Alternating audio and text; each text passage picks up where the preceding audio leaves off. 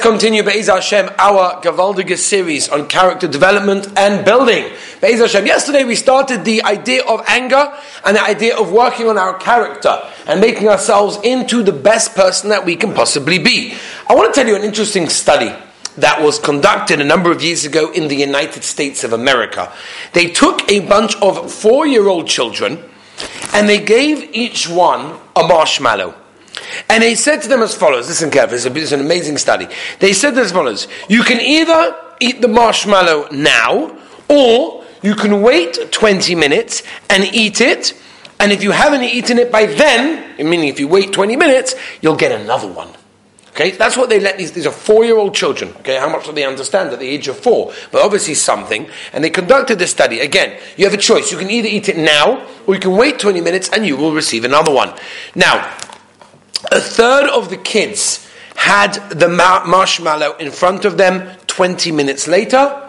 Two thirds, meaning the rest of the children, had already eaten it. They couldn't resist. Now, they did the study and they continued studying these children as they grew up and got older and older. And they followed the progress of these children throughout, you know, preschool and high school and whatever it is.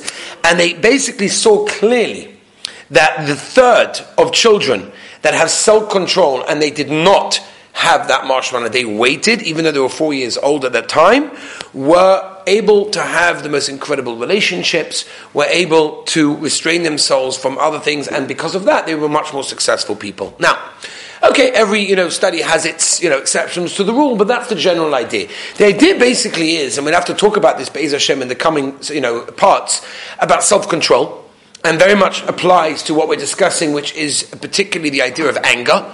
Um, we, are, we said yesterday that our main goal is to be in a situation not that we get angry inside, but we don't display it on the outside, but rather we don't get angry. Meaning we get to the level where it doesn't bother us. Right? That's the aside. Now, again, there's also a level of getting angry, but not showing it. That's called self-control. But really, the, the, uh, the, the, goal of what we would like to get to, and I'm not saying it's an easy goal, and it could take you a lifetime to work on, and, and, and you know, every step you get closer to that goal is an incredible accomplishment, is that it doesn't bother you anymore. Now, one of the ways of working that is to give some practical tips, which we will give, but also to realize what anger does and what it can do and how it can destroy people's relationships and destroy all sorts of things in people's lives, which is definitely not kedai. The Gemara tells us, and we quoted this yesterday, that an angry person Every type, whatever again, whatever this means, every type of Gehenim rules on him, which basically means, in the simple understanding, that if a person cannot control his anger, he ends up in Gehenim. That is the simple pshat. Rabbi Yerucham of the Me, the Mashgiach, of Mir Yeshiva in Poland once understood the Gemara actually referring to this world. He says a person that has no control over his anger, he's always exploding, he's flying off the handle, he basically has no control over himself, says Rabbi Rucham, is living hell on earth. He's actually living Gehenim over here. He's completely out of control. He is not a master of his life. He is ruled by everything that happens around him. Or something that someone does. And that's a very big thing. If you think about it, what is anger? Anger means that you cannot control your feelings. If someone does something to you, says something to you, or something happens to you that is not within your control, or even if it was within your control but it didn't work out, people get upset, people get angry, and all sorts of things happen over there. If a person realizes what type of life does a person have when he has no control over himself, right? When you have no control over yourself, you just do whatever you feel, whatever happens to you. That means you are not really your own person. You're being controlled by your surroundings, and that's very, very sad because not all of us are always going to be in every stage of our lives in the best possible surroundings. Sometimes we're going to be in surroundings with people that not necessarily are the best sort of people. If we learn to control our own uh, character, we don't learn control our own personality, then basically what happens is is we continue and continue to get worse and worse. And we saw this, by the way. If you remember, we talked about this in Parashas Va'era. The Steipler, the Birchas Peretz, the Steipler writes when the um, the Makkah of right, the Makkah of the frogs. So famously, the Medrash tells us, right, this is very, very famous, the Medrash says, it wasn't like um, thousands and millions of frogs descended to Egypt, to Mitzrayim.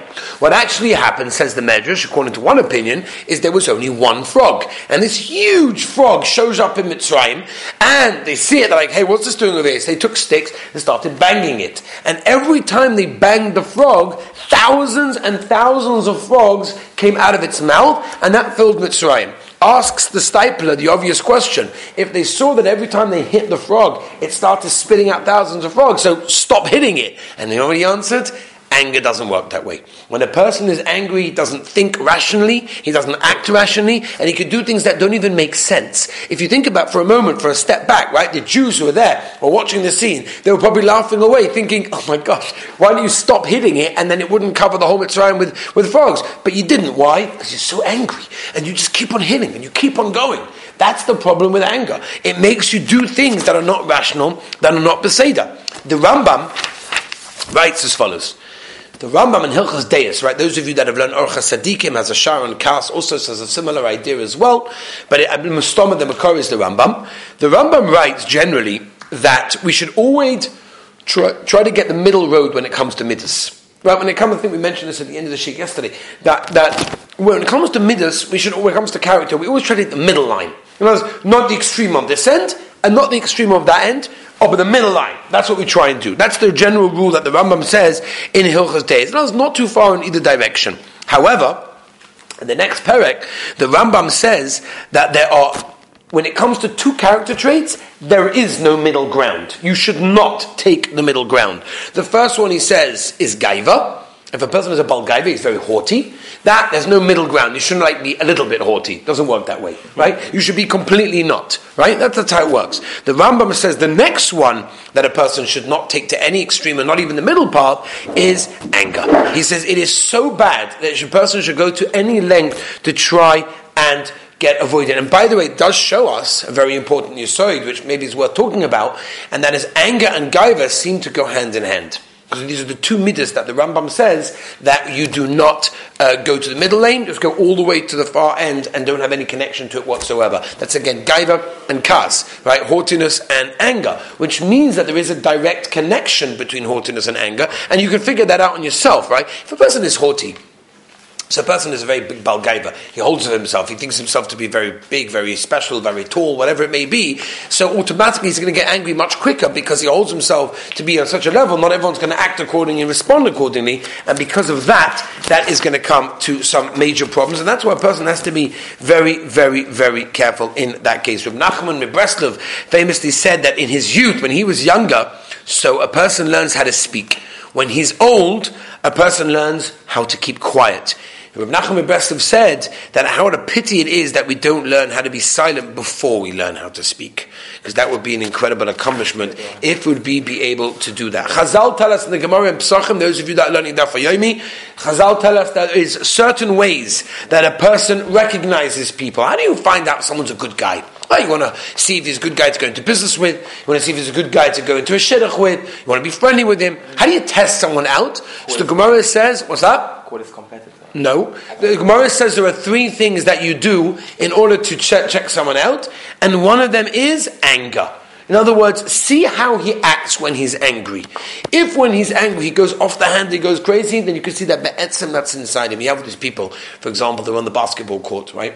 And somebody steps on their toe and a bad word comes out. And then, oh, you know, the Rebbe's name is that one Rebbe. I'm, I'm, I'm, really sorry. It, it, just came out. It just came out, right? It, it, it, just whatever. The answer is no. It didn't just come out. It means it was inside in order to come out. If it wasn't inside, it wouldn't come out. So when a person is angry and he acts in ways that he shouldn't, so that shows really that's inside him. That's part of him, and therefore the anger just brings it to the surface. And that's why the Gemara says how careful a person has to be with those things. The Gemara says another two things. One is his purse, how he spends his money, and the other one is cup. Ramesh Shapiro, the Blunarov, famously said his purse, how he spends his money, and his cup, like how he fills his cup, how he drinks, whatever. Different Mepharshim explain different that in different ways.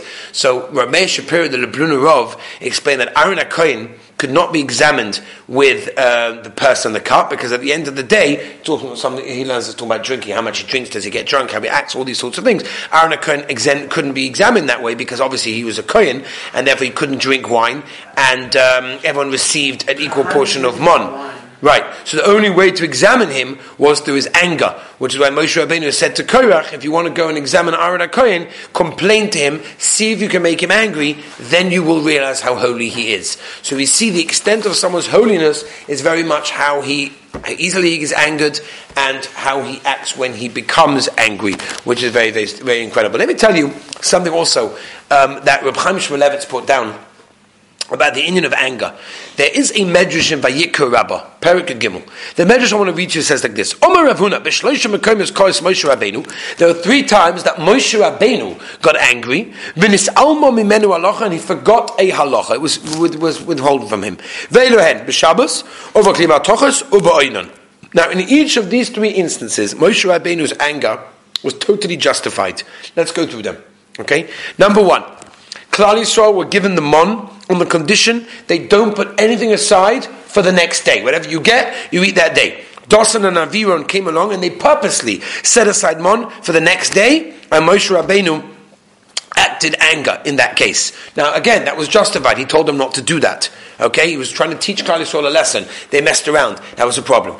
Example number two during the Mulchama against Midian, Moshe Rabbeinu's anger was also justified. The whole reason that Klal Yisrael waged war against Midian was because that Midian sent their daughters to entice Klal Yisrael and do Averas, right? And yet Klal Yisrael left the, the women of Midian unharmed, and therefore Moshe's anger was totally justified. Again, he was showing them a lesson. And number three was the third incident where Moshe Rabbeinu was very upset with Aaron for deciding on his own about the korban, and he was correct in that case. So we can see that Moshe Rabbeinu was actually affected because the Chazal tell us that he forgot the halacha three times in these three cases. But yet, like Chaim Shmulevitz says, in all of the three cases that Moshe Rabbeinu got upset and got angry, it was totally justified. What do you see from there, says Chaim Shmulevitz, that at the end of the day, even if your anger is totally justified and you're correct in getting angry, if such a case exists, which I see it does, but in a very rare case, so then you'll still be punished. And everything that it says about someone who's getting angry will actually be included in that case. Okay, and that's why a person has to be very, very careful. I want to tell you a Sefer Hasidim. The Sefer Hasidim writes, and he talks about how controlling yourself from anger, and we'll try to, in Hashem, Maybe tomorrow we'll go through some practical tips. But what does it mean if you control your anger? What do you gain by that? So listen to this incredible Sefer Hasidim. It's actually quite famous, but if you have never heard of it, I think it's Kedai, and if you have, then it's good Chazar. He talks about a son who was very, very respectful to his father, and on his deathbed, when his father was about to leave this world, he said, My dear son, you did such incredible kibbud av, you honored me when I was alive, that's amazing. I want you to honor me after I die. And I give you a tziva, I command you that you should never be overcome by anger. Every time you get angry, hold it overnight. Just wait to act upon your anger if you do get angry till the following night. That's my tzivoy, that is my message, that's my command. Right? The father passed away, and the son, because the father was no longer there to support the family, had to go and uh, support the family. So he had to go traveling, right? In order to support his mother and the rest of the mishpacha. So he was forced to go on a very, very, very long journey, which basically took him 10 years. Until he was able to return to his place, the Sefer Hasidim relates to us, it took him 10 years in those days, whatever it was.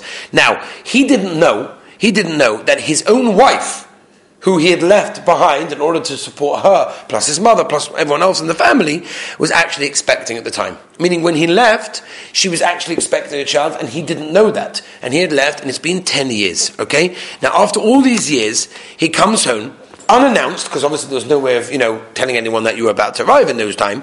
And he was very excited to see his wife. He hadn't seen her for 10 years and to see how the house is looking, whatever it is.